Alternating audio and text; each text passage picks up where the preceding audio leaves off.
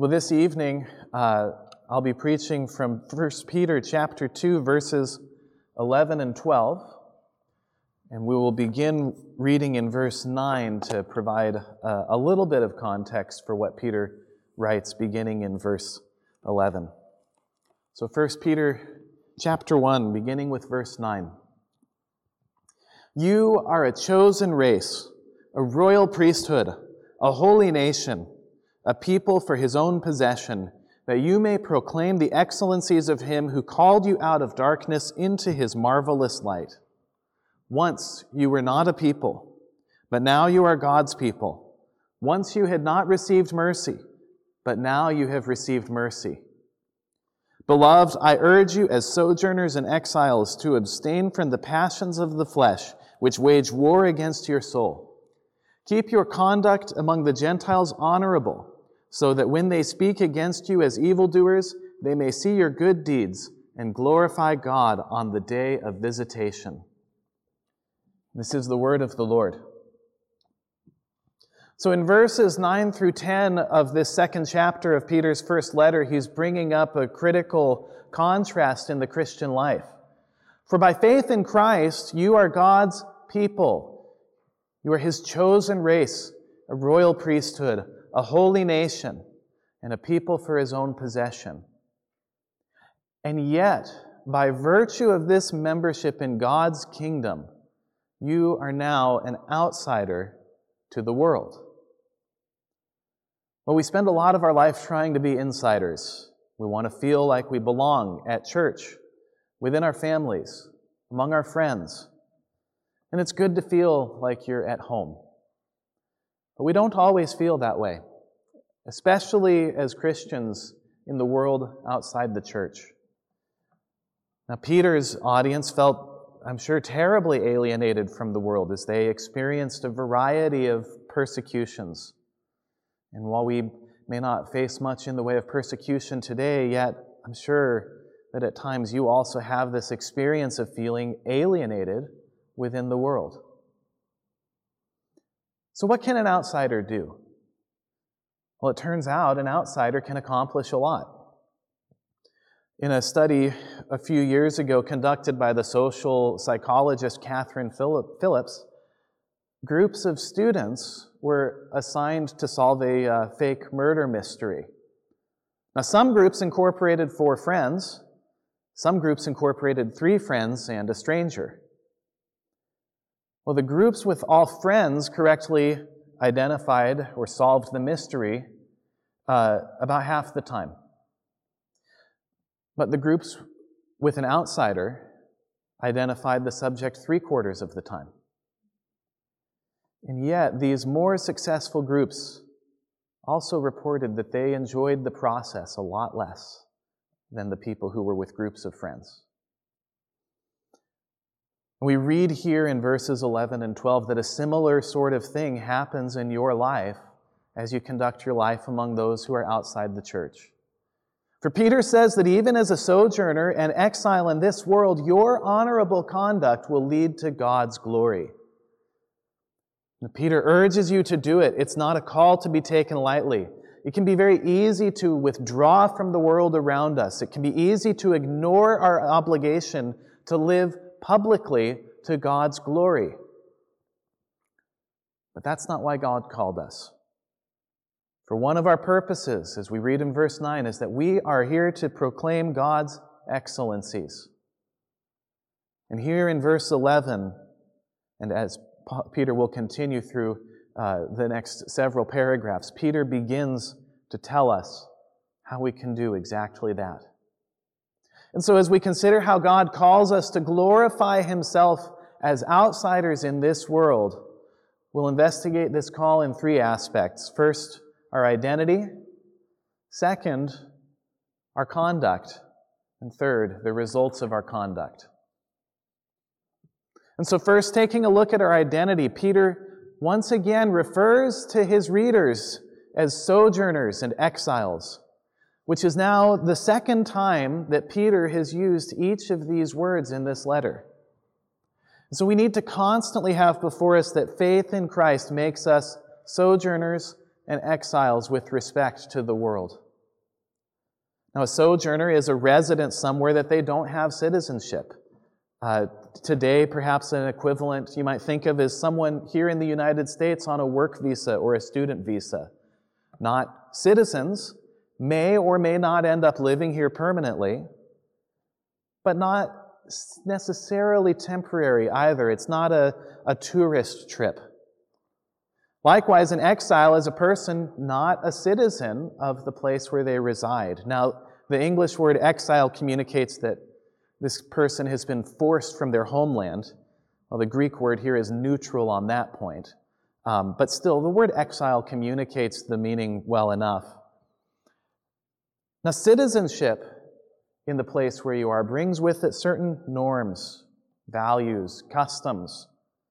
If you weren't born a United States citizen, but you became a naturalized citizen, you take an oath of allegiance to the United States. You renounce allegiance to other countries. You pledge to support the Constitution and so on. The idea is that every citizen of the U.S. should have some shared idea of what it means to be an American.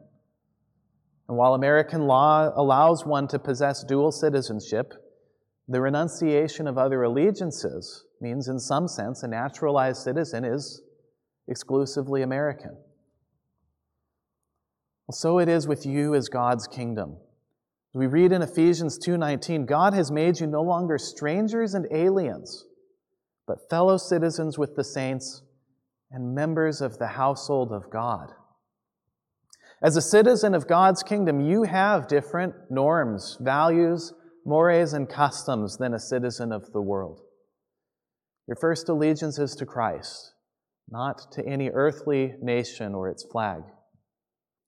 Your first brothers and sisters are those in the church all across the world, not your fellow countrymen. And it's always been this way for God's people. When Abraham's wife Sarah died and he didn't own a piece of land to bury her, he goes to, uh, to, to the local elders to negotiate the purchase of a piece of land. And what does he call himself? A sojourner and exile. In the Greek Old Testament, he uses the exact same words that Peter uses here. Similarly, the writer to the Hebrews writes of the patriarchs that they acknowledged that they were strangers and exiles on the earth for people who speak thus make it clear that they are seeking a homeland. We live in this world, but it is not our homeland. And what this means is that you live a life out of step with the place where you live.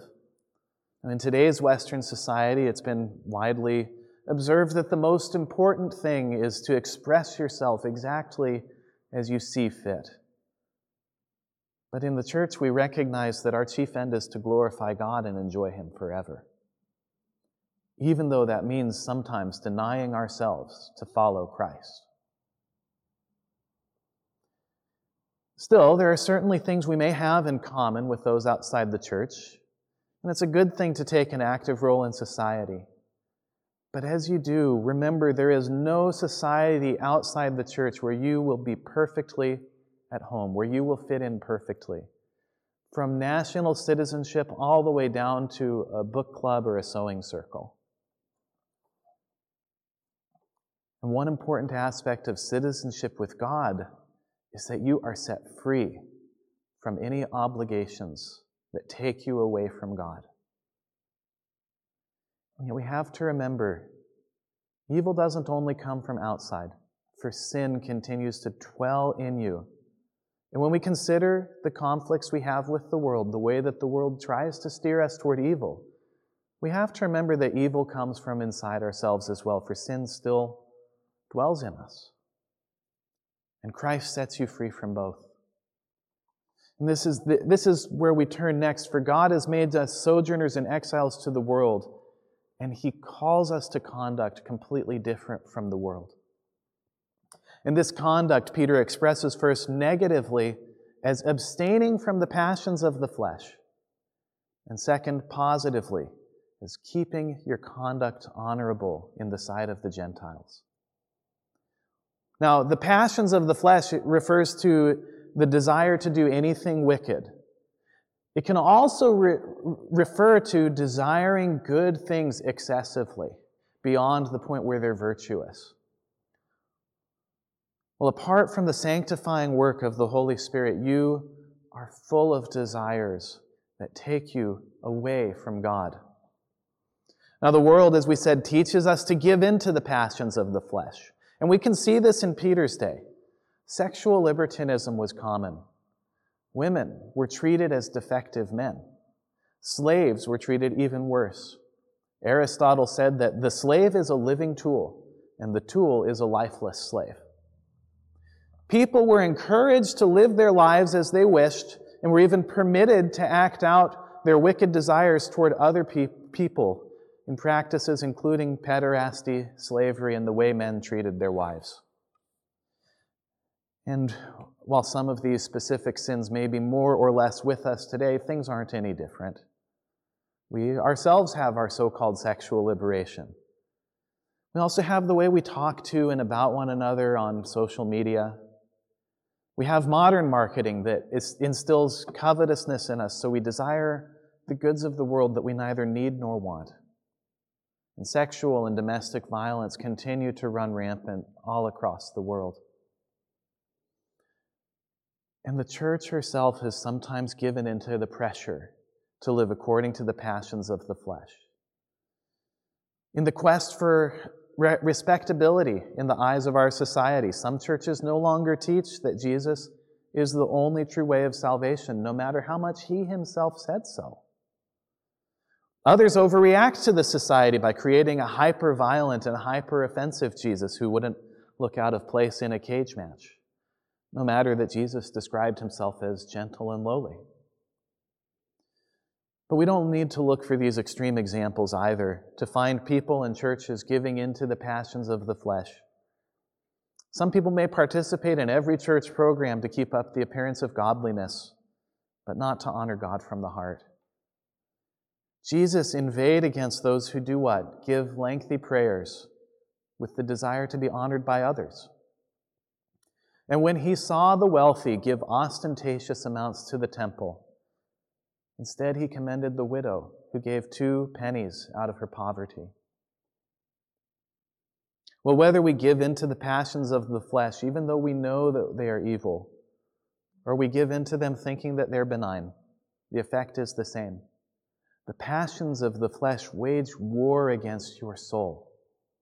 And Peter calls for abstaining from the passions of the flesh because they are at war against you. But Christ died to set you free from these passions. In Christ, you are dead to sin, as Paul writes in Romans 6, and so how can you continue to participate in them? In verse 2 of this chapter, Peter has called us all to long for pure spiritual milk to feed on everything that builds you up in Christ. Hearing the word preached, partaking of the Lord's Supper, spending time in God's presence in prayer. Everything that builds you up in Christ is there to give you freedom from the passions of the flesh that aim at your destruction. But you're not only called to abstain from the passions of the flesh. We don't just take away some behavior and leave ourselves void. For Peter also writes that you are to keep your conduct among the Gentiles honorable. Well, think about the accusations that were leveled against Peter's audience. They were accused of following a dangerous superstition. In the case of the Lord's Supper, the popular, uh, uh, the popular rumor was that they were cannibals. But how does Peter instruct them to respond? With honorable conduct. Or, to translate this same Greek phrase just a little differently, a beautiful way of life. As Thomas Schreiner writes, Peter did not summon believers to a verbal campaign of self defense or to the writing of tracts in which they defend their morality. He enjoined believers to pursue virtue and goodness so that their goodness would be apparent to all in society.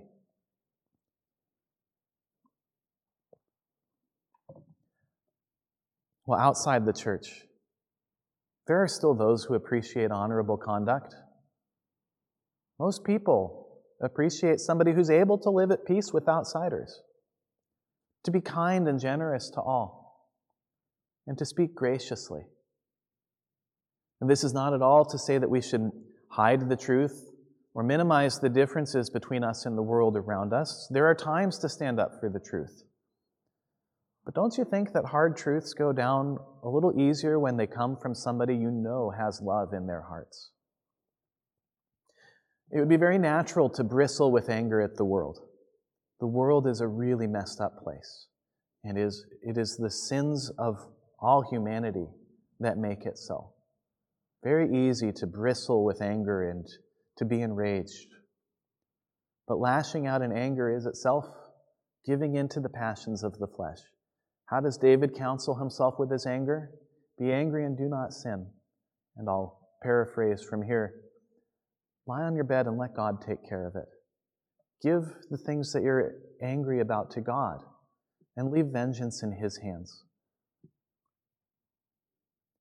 Because you are no longer governed by passions that lead to evil.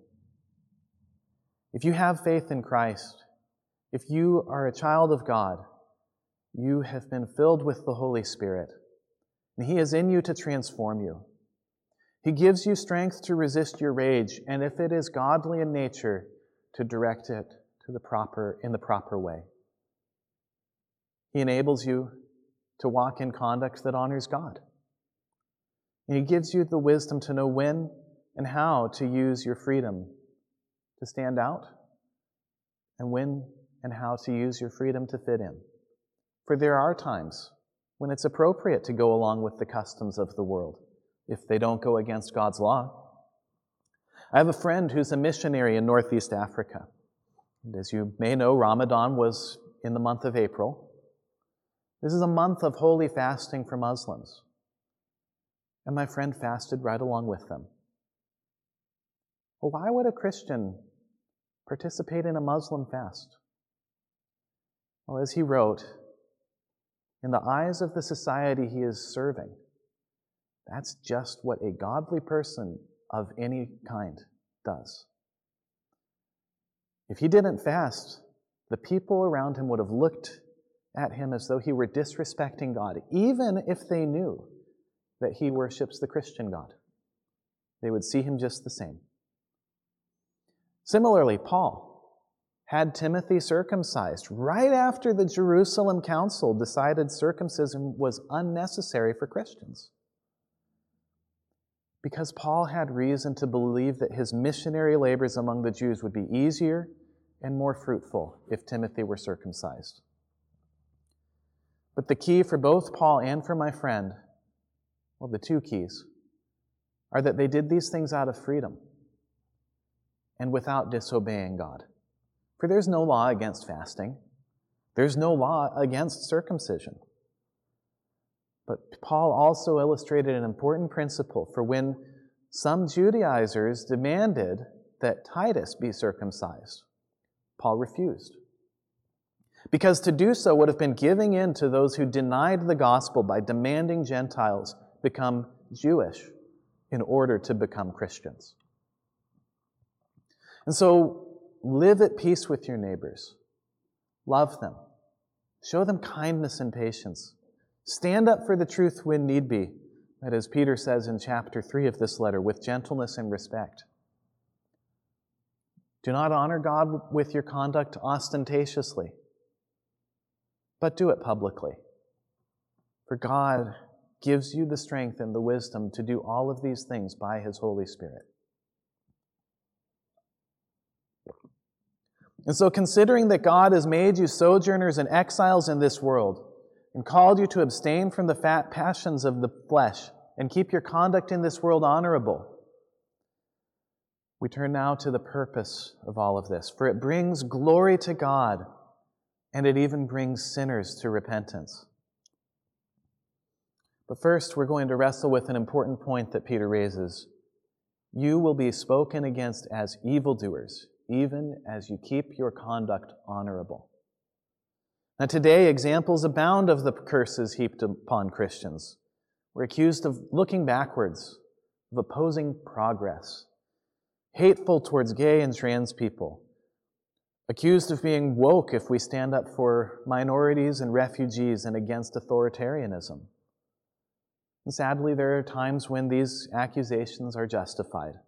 The church has sometimes stepped beyond the bounds of Scripture, just as the Pharisees did, and sometimes received justified criticism from the world for it. Although exploring that deeper would be a subject for a different sermon and a different text. But Peter's point here is that there are plenty of unjust criticisms leveled against Christians simply for our commitment to the truths of God's Word. And yet, that does nothing at all to change the nature of these good works. Honorable conduct is honorable no matter how the world views it. Look at Jesus, the only one who ever lived perfectly honorably to God. And his obedience to the Father led him to the cross where he paid the price for the sins of all those who trust in him. And it was that very cross that led the world to revile him. The Roman soldiers scourged him so hard that his muscles and even his internal organs would have been exposed to the world. They mocked him by giving him a crown of thorns and a scepter made of a reed. Two criminals crucified with him also mocked him rather than reflect on their own sins. Likewise, the chief priests, the scribes, and the elders, people who should have seen the works of God in Jesus, made fun of him as he hung there in agony. Jesus came to this world to do good for the world, and they hated him for it. But then he was glorified for it. Even as all three hung there, one of those robbers seems to have had a change of heart and put his faith in Jesus. When Jesus died, the Roman centurion and the soldiers there called him the Son of God. And God glorified Jesus by raising him from the dead. After his resurrection and ascension to glory, his disciples were empowered in faith by the Holy Spirit rather than scattered in shame. And one day the crucified Lord and King of the world will return, and every person, both the wicked and the righteous, will acknowledge his lordship. Your own faithfulness is a microcosm of Christ's obedience. You will suffer criticism for honorable conduct, but God will be glorified, as it says, on the day of visitation. And this glorification of God has, uh, it refers to two distinct but related things. It primarily refers to those who will see your good deeds and desire to follow Christ so that they also may share in your beautiful way of life. They will be among those whose name is written in the book of life when Jesus returns. Throughout the New Testament, when someone is said to glorify God, it's normally saying that they have faith in Him for salvation. For example, in Acts chapter 13, 48, it says that when Paul and Barnabas preached the gospel in Pisidian Antioch, it says the Gentiles began rejoicing and glorifying the word of the Lord, and as many as were appointed to eternal life believed. And so, as you keep your conduct in the world honorable, you can expect that God will bring the fruit of faith and repentance from those around you. But this also refers to another thing. When Christ comes in judgment, all people will see him. He will be revealed in glory. And those who hated God and his ways and his people will be confronted with the fact that God and his ways and his people are good. Now, I don't know whether those who reject God will finally actually understand that He is good or if they will still consider Him evil. And I know that either way, they will continue to hate God for it. But God will be vindicated. Paul writes in Romans 1:20 that already they have no excuse for God's eternal power and divine nature have been clearly perceived ever since the creation of the world in the things that have been made. God's goodness is already clear for all to see. But when Christ returns, there will be no mistake about it. all people will see the goodness of God on display. And so Peter calls you to consider who you are in Christ, to live as foreigners in the world who value God's ways and not the world's ways. He calls you to renounce the passions of the flesh and keep your conduct honorable, so that God's glory may be plain for all to see, and some will be persuaded to follow Christ. Peter, in the coming paragraphs, will give more specific directions on how to do this in a few different life situations. But in the meantime, we can say this. The apostles all over the New Testament show that God wants his church to be well thought of by outsiders. In 1 Corinthians 10:32, Paul says, "Give no offense to Jews or to Greeks or to the church of God." He tells Timothy that the church's officers must be well thought of by outsiders, and so on. Peter himself will say in chapter 3 verse 15, to be ready to make a defense of the faith with gentleness and respect. Excuse me. But in every situation, across the gamut, from bearing some wrong peaceably or speaking out strongly, God works through your honorable conduct. Not because you're good in yourself, but because He works through sinners like you and me. He gives us wisdom from the Holy Spirit. He works all things together for good to those who love Him and are called according to His purposes. And by virtue of Christ's perfect obedience applied to you by faith, you're weak and sinful, but sincere. Efforts are acceptable and pleasing to Him, and He will bring the fruit of salvation out of them. Would you please join me in prayer? Excuse me. Father, we thank you for the gift of your Holy Spirit who works in us so that we may indeed abstain from the passions of the flesh and that we may keep our conduct before you and among the world honorable. And Father, we look forward to the day when Christ will return, when you will be vindicated, when even, even we who see although through a mirror darkly, we will see your glory. And the whole world will be forced to come to grips with the fact that you are holy and that you are righteous and that your way was right all along. And Father, we pray in the meantime that you would give us the wisdom to live peaceably among outsiders, that you would give us the wisdom to know when to speak up for faith and when to let our conduct speak for itself. Father, we pray that through this you would bring many people to faith, not only here at Westminster, but all across the Willamette Valley, the Pacific Northwest, and the whole world. Father, we pray especially that you would be with our brothers and sisters across the world who are persecuted and even face death for their faith. We pray that you would continue to give them courage and strength to face the trials that they are facing for the testimony of Christ, and that many people would come to be saved seeing their witness. We pray for these things in Christ's name. Amen.